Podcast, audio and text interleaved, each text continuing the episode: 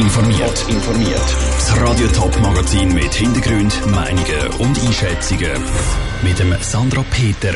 Wieso Fluglärmgegner und Flughafenbefürworter den Zürcher Fluglärmindex kritisieren und wieso die Stadt Winterthur nach einem Aufruhr von den Pilzler bei den Öffnungszeiten der Kontrollstelle zurückkrebst, das sind zwei von den Themen im Top informiert. Die neuen Zahlen zum Fluglärm rund um den Flughafen Zürich spalten die Gemüter. Während die einen sich daran stören, dass in der Nacht mehr Leute unter dem Fluglärm leiden, kritisieren andere den Richtwert als selbst. Das Organisationen rund um den Flughafen zum Bericht sagen, im Beitrag von der Lucia Niffeler. Zahlen aus dem neuen Flughafenbericht vom Zürcher Regierungsrat zeigen, dass letztes Jahr weniger Leute unter dem Fluglärm gelitten haben als 2017. Grund für die tieferen Zahlen sind leisligere Flugzeuge, die zum ersten Mal in der Berechnung berücksichtigt worden sind. Für die Organisation Fluglärmforum Süd ist das Ergebnis aber nicht wirklich ein Grund zur Freude, sagt der Geschäftsführer Stefan Öhen. Es ist ein falscher Trost. Wieso? Weil zwar die Gesamtzahl der belasteten Personen leicht abgenommen hat, aber die Zahl den Menschen, die zu Abend und in der Nacht belastet werden mit Fluglärm, gestiegen ist. Zwar hat der Flughafen Zürich die strengste Nachtflugordnung in Europa, sagte Stefan Öhen.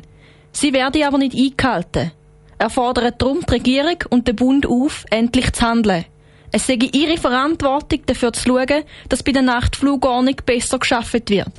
Der Stefan Öhen stört sich auch daran, dass der Zürcher Flugindex Richtwert immer noch überschritten worden ist. Der leitet fest, wie viele Personen unter dem Fluglärm dürfen leiden.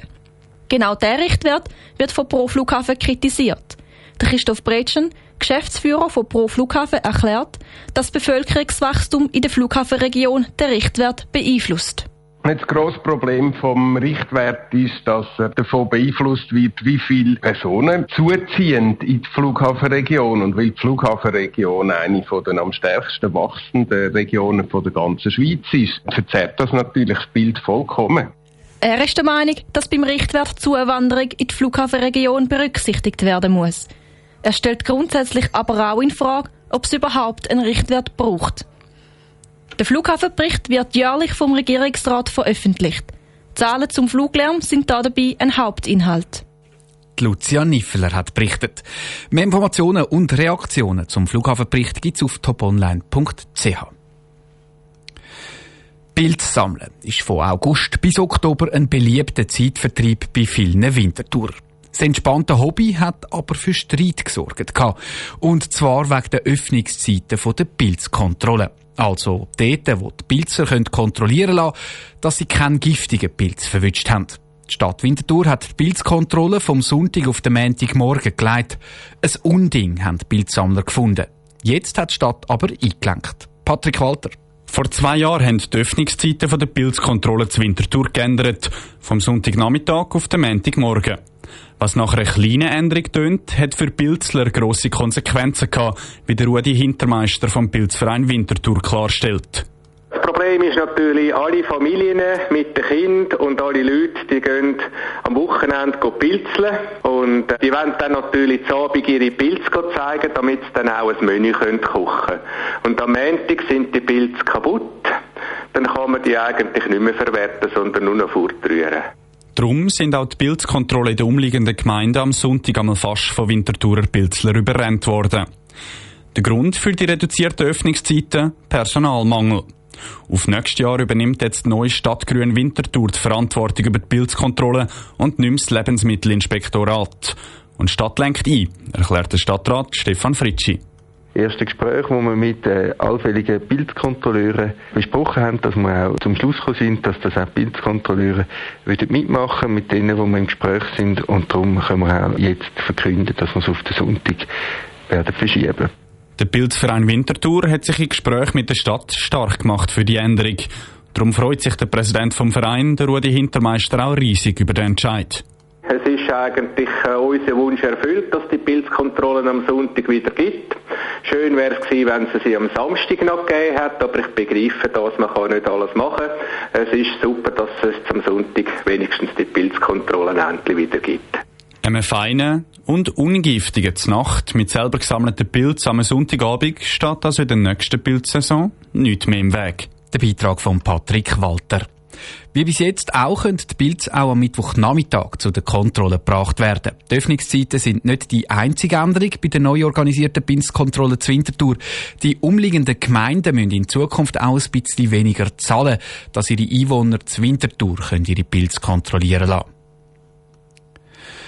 Bald ist Weihnacht. Es ist wieder Geschenkli-Zeit. Auch Bundesräte, Diplomaten oder andere Staatsangestellte kommen häufig Geschenke über. Die können sie aber nicht behalten oder wollen zum Teil auch gar nicht. Die Geschenke, die landen beim Bundesamt für Kultur in einer Kammer. Der Leiter der Kunstsammlung vom Bund hat der Cosette Espinosa die Türen zu dieser Kammer aufgemacht. Der Andreas Münch, der Leiter der Kunstsammlung vom Bund, macht die Türen auf zu einem kleinen Kuriositätenkabinett zu Bern.